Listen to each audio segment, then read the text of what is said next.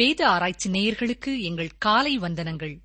அன்பர்களே, இப்புதிய நாளிலே தேவ ஆசீர்வாதத்தை பெற்றுக்கொள்ள இயேசுவின் பாதத்தில் சில நிமிடங்கள் தரித்திருப்போமா?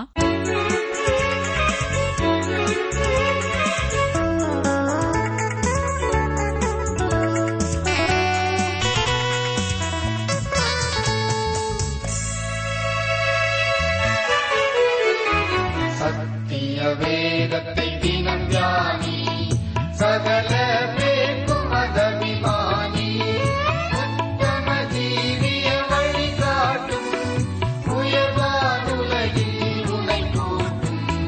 சத்திய வேதத்தை தினம் தியானி, சகல பேக்கும் அதபிமானி.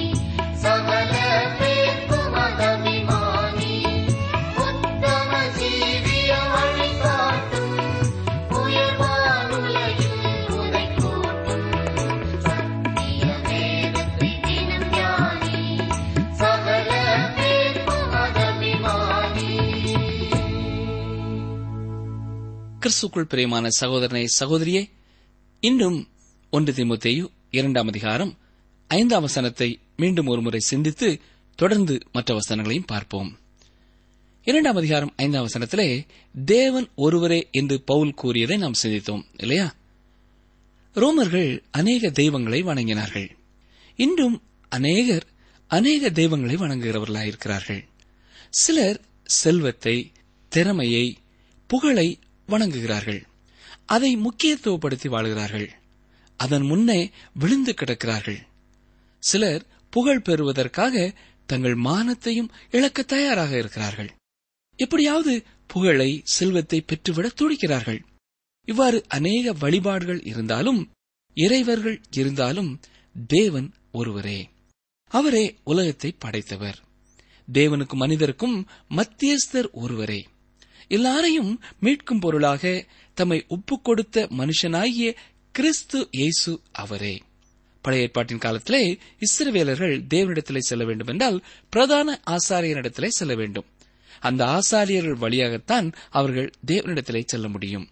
ஆனால் இப்பொழுது அப்படி அல்ல. நமக்கு மத்தியஸ்தராக இயேசு கிறிஸ்து இருக்கிறார். நாம் வேறு மனிதர்களிடத்திலே செல்ல வேண்டியதில்லை. தேவனுடைய கிருபையினாலே நமக்கு ஒரு பிரதான ஆசாரியர் இருக்கிறார். யோபுவின் வாழ்க்கையிலே அவர் என்ன சொன்னார்? எங்கள் இருவர் மேலும் தன் கையை வைக்கத்தக்க மத்தியஸ்தன் எங்களுக்குள் இல்லையே என்றார். இதன் பொருள் என்ன? ஐயோ, என் கையையும் தேவனுடைய கையையும் ஒருவர் பிடித்து எங்கள் இருவரையும் ஒருவராய் இணைக்கிறவர் ஒருவர் இருந்தால் நலமாயிருக்கும். இதனால் எங்களுக்குள் நல்ல ஒரு தொடர்பும் புரிந்து கொள்ளுதலும் ஏற்படுமே என்று சொல்கிறார். ஆம் அருமையானவர்களே, நமக்கு இப்படிப்பட்ட ஒரு மத்தியஸ்தர் உண்டு. அவர்தான் இயேசு கிறிஸ்து. அவர் தேவனாக இருக்கிறபடினாலே தேவனின் கரத்தையும், அவர் மனிதனாக வந்தபடினாலே மனிதனின் கரத்தையும் பிடித்து ஒரு இணைப்பை ஏற்படுத்த முடிகிறது. அவர் என்னுடைய கரத்தை, உங்களுடைய கரத்தை பிடிக்க முடியும். அவர் என்னை புரிந்து கொள்கிறார். உங்களையும் அவரால் புரிந்து கொள்ள முடியும். நீங்கள் அவரிடத்திலே சென்று அடைக்கலம் தேடும் பொழுது அவர் உங்களை பார்த்து வருத்தப்பட மாட்டார், கோபப்பட மாட்டார். உங்களுடைய இந்த நிலைமையை நிமித்தம் அவர் உங்களை அடிக்கவோ தள்ளவோ மாட்டார். நீங்கள் ஒருவேளை, ஐயோ, நான் தவறான வழிகளிலே சென்றவனே, நான் இதையெல்லாம் செய்துவிட்டேனே, நான் தேவ மகிமை அற்றவனாய் போய்விட்டேனே என்று புலம்பிக் கொண்டிருக்கலாம். அருமையானவர்களே, அவர் உங்களை அறிந்திருக்கிறார். அவர் இன்னும் உங்களை நேசிக்கிறார். அவர் உங்களை அணைத்துக் கொள்ள விரும்புகிறார். இப்படிப்பட்ட ஒரு மத்தியஸ்தரை நாம் கொண்டிருப்பது பாக்கியமானது. அவர் மூலமாக நாம் தேவனிடத்திலே செல்ல இயலும். நீங்களும் அவர் வழியாகவே தேவனிடத்திலே செல்ல வேண்டும். நீங்கள் ஒரு மனிதனிடத்திலே, ஊழியரிடத்திலே சென்று உங்கள் பிரச்சனைகளை சொல்வதனாலே பிரயோஜனம் ஏற்பட போவதில்லை. அவர்கள் உங்கள் மேல் இரக்கம் கொள்ள முடியாது. உங்களுடைய உண்மை நிலையை அவர்களால் புரிந்து கொள்ளவும் முடியாது. ஆனால் இயேசுவால் முடியும். அவர் மனிதனாக பூமியிலே தோன்றினபடினால் மனிதர்களுடைய பலவீனத்தை அவராலே புரிந்து கொள்ள முடியும். அவர் மத்தியஸ்தர். அவர் தன்னுடைய கரத்தை என் மேலே வைத்திருக்கிறார். இதுவே எல்லாவற்றிற்கும் மிகவும் ஆச்சரியமான காரியம். அவர் பூமியிலே இறங்கி வந்து என்னுடைய கரத்தை பிடித்துக் கொண்டிருக்கிறார். மட்டுமல்ல, மற்றொரு கரத்திலே தேவனின் கரத்தையும் பிடித்திருக்கிறார். ஏனென்றால் அவர் தேவனாயிருக்கிறார். இவரே நம்மையும் தேவனையும் இணைக்கிற பாலமாயிருக்கிறார். இந்த மத்தியஸ்தர் ஒருவரே. எனக்கு பிரியமான சகோதரனே, சகோதரியே, ரட்சிக்கப்படுவதற்கு இதை தவிர வேறு வழியே இல்லை. அப்போஸ்தலனாகிய பேதுரு அன்று இருந்த மத தலைவர்களுக்கு இவ்விதம் எச்சரிக்கை கொடுக்கிறார். கவனியுங்கள், அப்போஸ்தலர் 4:12. அவராலேயன்றி வேறொருவராலும் ரட்சிப்பு இல்லை. நாம் ரட்சிக்கப்படும் படிக்கு வானத்தின் கீழெங்கும் மனுஷர்களுக்குள்ளே அவருடைய நாமமே அல்லாமல் வேறொரு நாமம் கட்டளையிடப்படவும் இல்லை. இயேசு கிறிஸ்துவே ஒரே வழியாக இருக்கிறார். ஆனால் ஒரு ஆச்சரியமான காரியம் என்னவென்றால், நீங்கள் அவரிடத்திலே திரும்பினால் அவர் உங்களை தேவனிடத்திலே சேர்க்கிறவராக இருக்கிறார். தொடர்ந்து 1 தீமோத்தேயு 2 அதிகாரம் 6 வசனத்தை கவனியுங்கள். எல்லாரையும் மீட்கும் பொருளாக தம்மை ஒப்புக் கொடுத்த மனுஷனாகிய கிறிஸ்து இயேசு அவரே. இதற்குரிய சாட்சி ஏற்ற காலங்களில் விளங்கி வருகிறது. மீட்கும் பொருளாக என்று இங்கே சொல்லப்படுவதின் கிரேக்க வார்த்தைக்கு மீட்பின் கிரயம் என்ற அர்த்தமாகும்.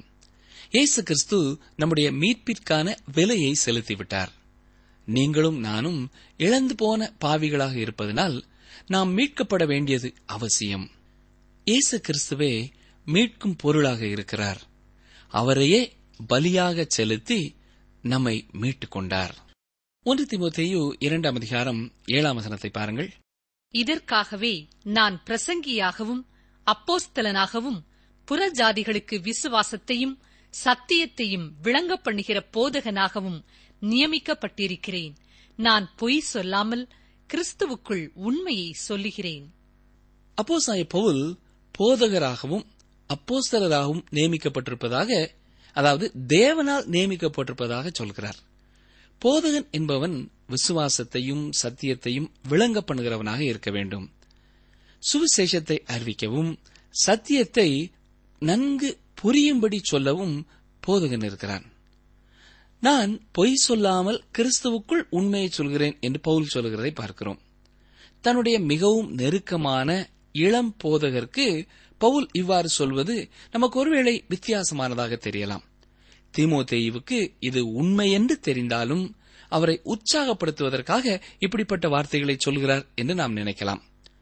அடுத்ததாக, புறஜாதிகளுக்கு விசுவாசத்தையும் சத்தியத்தையும் விளங்க பண்ணுகிற என்று சொல்லப்படுகிற காரியத்தை கவனியுங்கள். இந்த காரியத்தை அப்போஸ்தலனாகிய பவுல் சபைக்கு எழுதினதில்லை. தான் புறஜாதிகளுக்கு அப்போஸ்தலனாக ஏற்படுத்தப்பட்டிருப்பதாகத்தான் இவர் அடிக்கடியாக சொல்லுகிறார். இங்கேதான் புறஜாதிகளுக்கு சுவிசேஷத்தை கொடுக்கும் ஒரு அப்போஸ்தலனாக ஏற்படுத்தப்பட்டிருப்பதாகவும், அது மட்டுமல்ல புறஜாதிகளுக்கு போதிக்கும் போதகனாகவும் ஏற்படுத்தப்பட்டிருப்பதாக சொல்கிறார். இப்பொழுது 1 தீமோத்தேயு 2 அதிகாரம் 8 வசனத்தை பாருங்கள்.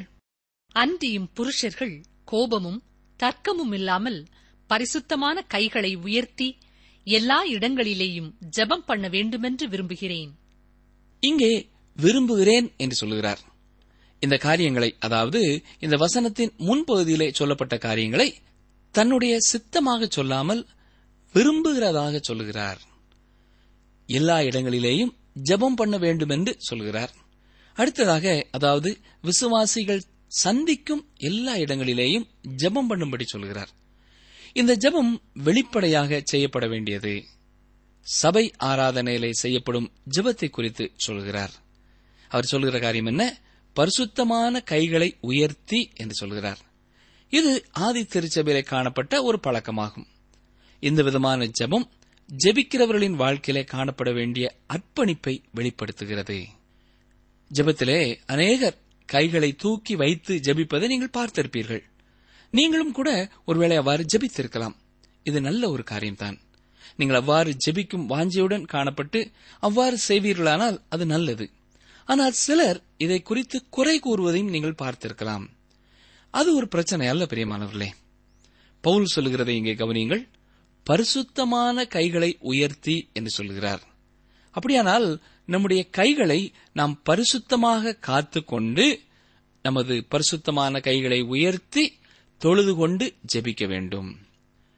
உங்கள் கைகள் தேவனுடைய கட்டளைகளை நிறைவேற்றுகிறதாக, அவருடைய பணியை செய்கிறதாக இருக்க வேண்டும். அப்பொழுது உங்களுடைய கைகளை உயர்த்துதல் மிகவும் அர்த்தமுடையதாக இருக்கும். கோபமும் இல்லாமல் என்கிறார். அதாவது எல்லா பாவங்களும் அறிக்கை செய்யப்பட்டிருக்க வேண்டும். நீங்கள் ஜெபத்திலே கோபத்தோடோ கசப்பான ஆவியோடோ வராமல் உங்கள் பாவங்களெல்லாம் அறிக்கையிட்ட நிலைமையிலே அவரிடத்திலே வர வேண்டும். அது மட்டுமல்ல, தர்க்கமும் இல்லாமல் என்கிறார். அதாவது சந்தேகம் இல்லாமல். எபிரேயர் 11 அதிகாரம் 6 வசனத்தில் என்ன வாசிக்கிறோம்? விசுவாசம் இல்லாமல் தேவனுக்கு பிரியமாயிருப்பது கூடாத காரியம். ஏனென்றால் தேவனிடத்திலே சேர்கிறவன் அவர் உண்டென்றும் அவர் தம்மை தேடுகிறவர்களுக்கு பலன் அளிக்கிறவர் என்றும் விசுவாசிக்க வேண்டும். ஆம், நாம் தேவனிடத்திலே ஜெபிக்க வரும்போது நாம் விசுவாசத்தோடே வர வேண்டும். பொதுவாக தேவ ஜனங்கள் என்று சொல்லப்படுகிறவர்களில் அநேகர் இன்று ஜெபத்திற்கு இந்த விதமாய் வருகிறதில்லை. அநேகர் ஜெபிக்க வேண்டுமே என்பதற்காக ஜெபிக்கிறார்கள். தங்களுடைய ஜெபத்தை ஒருவர் கவனித்து கேட்டுக்கொண்டிருக்கிறார் என்ற ஒரு உணர்வு கூட இல்லாமல் அவிசுவாசத்தோடே காணப்படுகிறார்கள். நம்முடைய ஜெபம் தேவனால் கேட்கப்பட்டு அதற்கு பதில் உண்டாகும் என்ற ஒரு விசுவாசமும் இல்லை. நம்முடைய இந்த அவிசுவாசமான ஜெபம் பிதாவுக்கே களைப்பை உண்டாக்கிவிடும் போல் தோன்றுகிறது. ஜெப கூடுகையிலே, ஆராதனையிலே ஏறெடுக்கப்படும் ஜெபங்கள் தகுதியுள்ள நபரால் செய்யப்பட வேண்டும். தங்கள் பாவங்களை அறிக்கையிட்டவர்கள், இருதயத்தில் கசப்பை வைத்திராதவர்கள், விசுவாசத்தோட வருகிறவர்கள் தேவன் நம்முடைய ஜெபத்தை கேட்டு பதில் கொடுப்பார் என்ற நம்பிக்கை உள்ளவர்களால் ஏறெடுக்கப்படும் ஜெபமானது கேட்கப்படும். அப்பொழுதுதான் ஜெப கூடுகை, ஆராதனை ஆசீர்வாதமானதாக இருக்கும். நாம் இதுவரை ஒரு ஆண் எவ்வாறு ஜெபிக்க வேண்டும் என்று பார்த்தோம். இப்பொழுது ஒரு பெண் எவ்வாறு ஜெபிக்க வேண்டும் என்று சொல்கிறார். மேலும் பெண்கள் எப்படிப்பட்ட வஸ்திரம் தரிக்க வேண்டும் என்றும் சபையிலே அவர்களுடைய இடம் என்ன என்பது போன்ற காரியங்களையும் இந்த அதிகாரத்திலே மீதியுள்ள வசனங்களிலே சொல்கிறார். இன்று சபையிலே பெண்கள் எந்த நிலைமையிலே வைக்கப்பட வேண்டும் என்பதற்கு நாம் இரண்டு விதமான நிலைகளை பார்க்கிறோம். ஒன்று, சில சபைகளிலே பெண்களை மிகவும் தாழ்ந்த நிலைமையிலே வைத்திருக்கிறார்கள். இன்னும் சில சபைகளிலே மிகவும் உயர்ந்த நிலைமையிலே வைத்திருக்கிறார்கள். ஒவ்வொரு சபை பிரிவினரும் தங்களுடைய இந்த கருத்திற்கு வசனங்களையே ஆதாரமாக கொண்டு சொல்லுகிறார்கள்.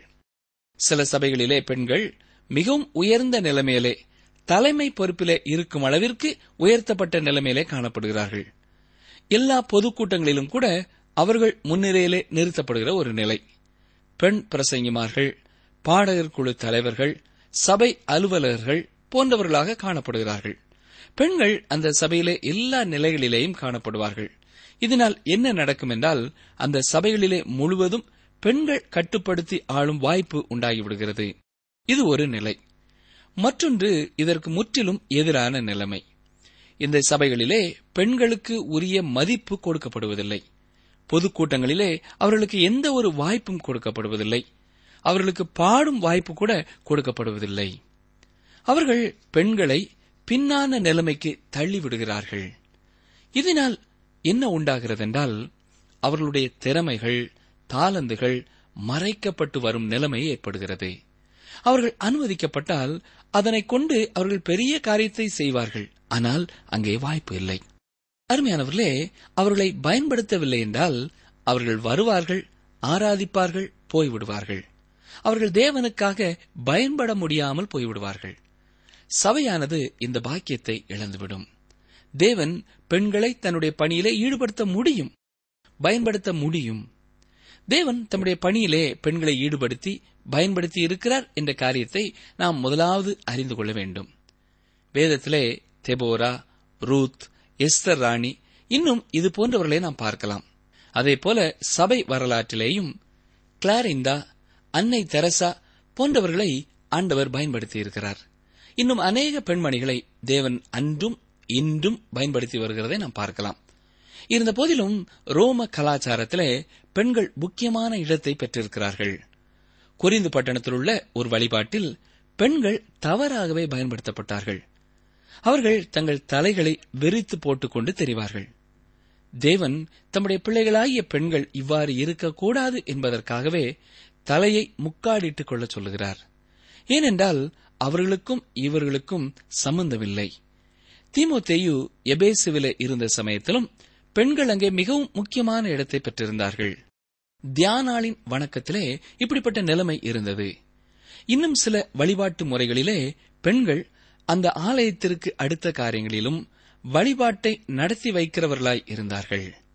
இவற்றையெல்லாம் நாம் பவுலின் காலத்திலே காணப்பட்ட சில வழிபாட்டு முறைகளாக காண்கிறோம். ஆகவே பவுல் இவற்றை மனதிலே கொண்டவராக பெண்களின் நிலை சபையிலே இவ்வாறு இருக்க வேண்டும் என்று வலியுறுத்தி எழுதுகிறார். புறஜாதியாரில் காணப்பட்ட நிலை போன்று நம்முடைய சபையின் ஆராதனைகளிலே காணப்பட்டுவிடக்கூடாது என்று பவுல் கருதினார். இந்த வேத பகுதியை தியானிக்கின்ற நாமும் இந்த வரலாற்று பின்னணியத்தை கருத்திலே கொண்டு தியானித்தால் இது அர்த்தமுடையதாக இருக்கும். தொடர்ந்து 1 தீமோத்தேயு 2 அதிகாரம் 9-10 வசனங்களை சற்றே கவனியுங்கள்.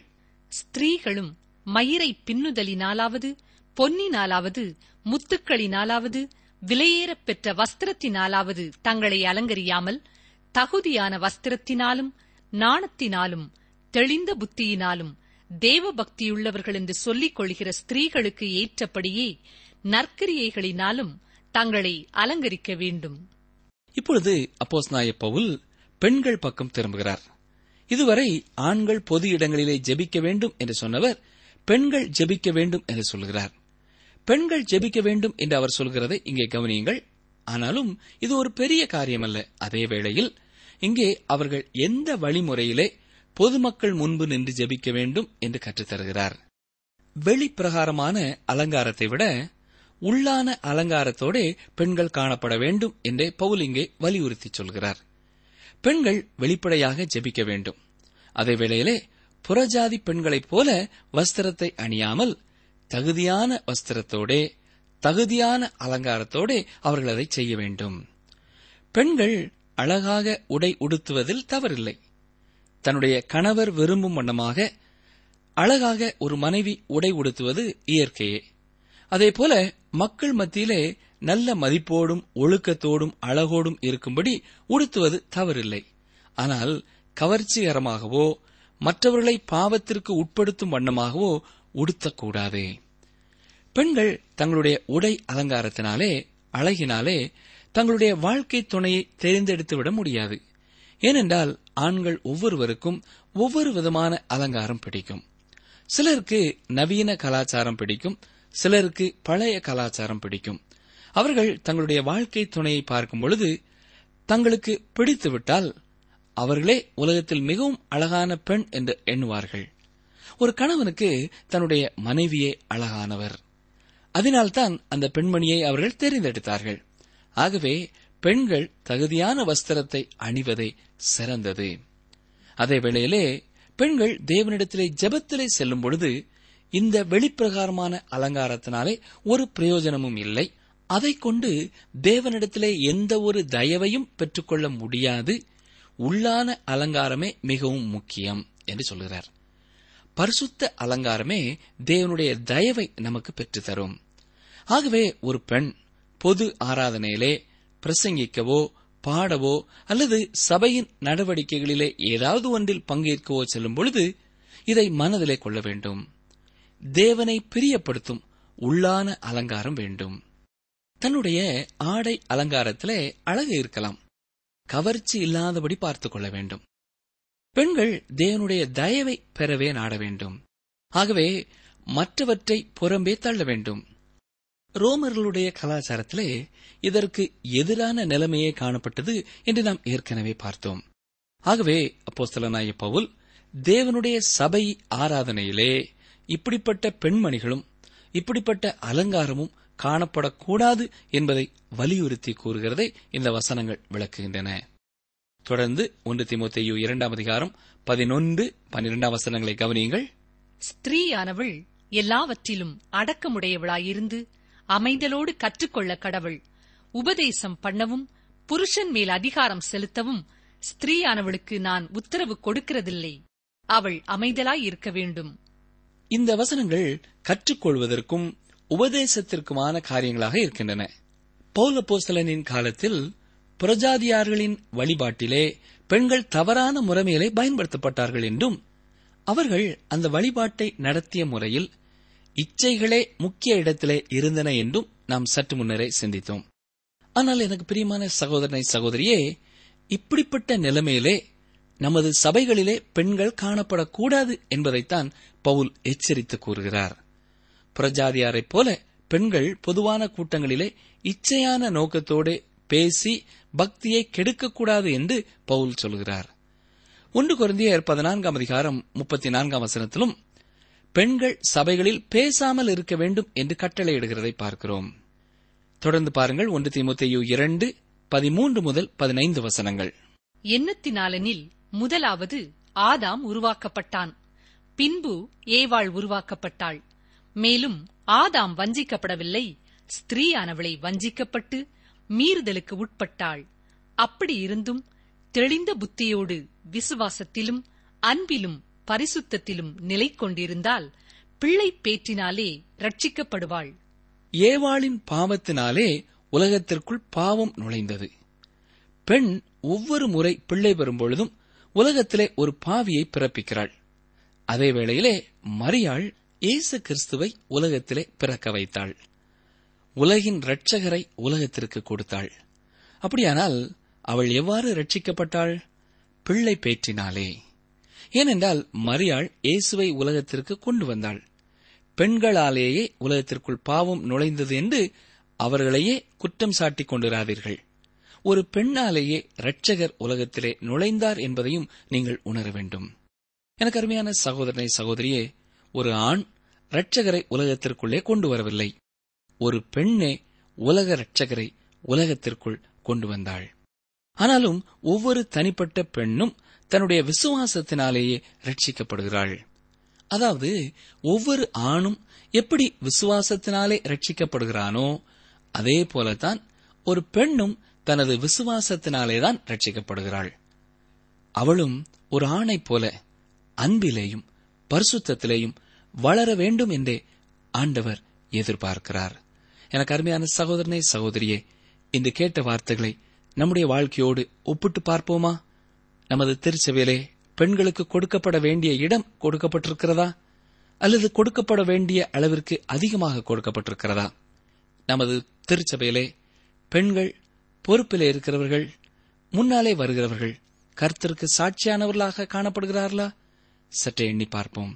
எனக்கு அருமையான சகோதரியே, நீங்களும் கர்த்தருடைய பணிக்கு அழைக்கப்பட்டிருப்பீர்கள் என்றால், திருச்சபையிலே ஊழியங்களிலே உதவி செய்யும்படியாய் அழைக்கப்பட்டிருப்பீர்கள் என்றால், உங்களுடைய பிரசன்னம், உங்களுடைய ஈடுபாடு மற்றவர்களை பரிசுத்தத்திற்கு நேராக வழிநடத்துகிறதா அல்லது பாவத்திற்கு நேராக வழிநடத்துகிறதா என்பதை சற்றே எண்ணி பாருங்கள். நம்மை ஆண்டோடைய சமூகத்தில் அர்ப்பணிப்போமா? ஜெபம் செய்வோம். எங்களை நேசிக்கிறீர்கள் நல்ல ஆண்டவரே, தீமோத்தேயுவுக்கு எழுதிய கடிதத்திலே அப்போஸ்தலனாகிய பவுல் திருச்சபைக்கு கொடுக்கும் பலவிதமான ஆலோசனைகளுக்காக நாங்கள் தாழ்மையோடும் முழு இதயத்தோடும் உமக்கு ஸ்தோத்திரம் செலுத்துகிறோம். இந்த நூற்றாண்டிலே வாழுகிற எங்களுக்கும் அது பயனுள்ளதாக இருப்பதற்காக உமக்கு ஸ்தோத்திரம் செலுத்துகிறோம். எங்களுடைய திருச்சபையிலே எது அலங்காரமாய் இருக்க வேண்டுமோ, எந்த காரியங்கள் முன்மாதிரியாக இருக்க வேண்டுமோ அதை அப்படியே காத்துக்கொள்ள நீர் எங்களுக்கு உதவி செய்யும். எங்கள் திருச்சபைகளிலே முக்கியமான பொறுப்புகளிலே நின்று ஜெபிக்கிறவர்கள், உழைக்கிறவர்கள் ஒவ்வொருவருக்காக உமக்கு ஸ்தோத்திரம் செலுத்துகிறோம். ஆண்டவரே, நீர் எங்கள் ஒவ்வொருவருக்கும் இருக்கிற இடங்களிலே திருச்சபைகளிலே கொடுக்கிற வாய்ப்புகளுக்காக உமக்கு ஸ்தோத்திரம் செலுத்துகிறோம்.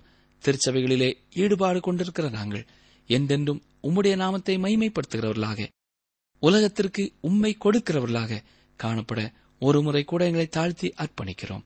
இயேசு கிறிஸ்துவின் நாமத்தினாலே தாழ்மையோடு ஜெபிக்கிறோம் பிதாவே, ஆமென். அன்பர்களே, இன்றைய நிகழ்ச்சியை இத்துடன் நிறைவு செய்கிறோம். நீங்கள் உங்கள் கருத்துக்களை எங்களுக்கு எழுத வேண்டிய முகவரி: வேத ஆராய்ச்சி, டிரான்ஸ்வர் ரேடியோ, தபால் பெட்டி எண் 134, திருநெல்வேலி 2, தமிழ்நாடு. எங்கள் தொலைபேசி எண்களை குறித்துக் கொள்ளுங்கள்: 9442252627 மற்றும் ஒரு தொலைபேசி எண் 9585460460. எங்கள் இமெயில் முகவரி tamilttb@radio882.com.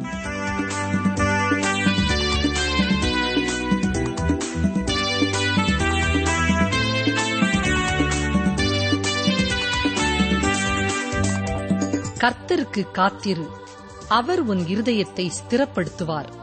திட மனதாயிருந்து கர்த்தருக்கே காத்திரு. சங்கீதம் 27:14. கர்த்தருக்கு காத்திரு, அவர் உன் இருதயத்தை ஸ்திரப்படுத்துவார். திட மனதாயிருந்து கர்த்தருக்கே காத்திரு.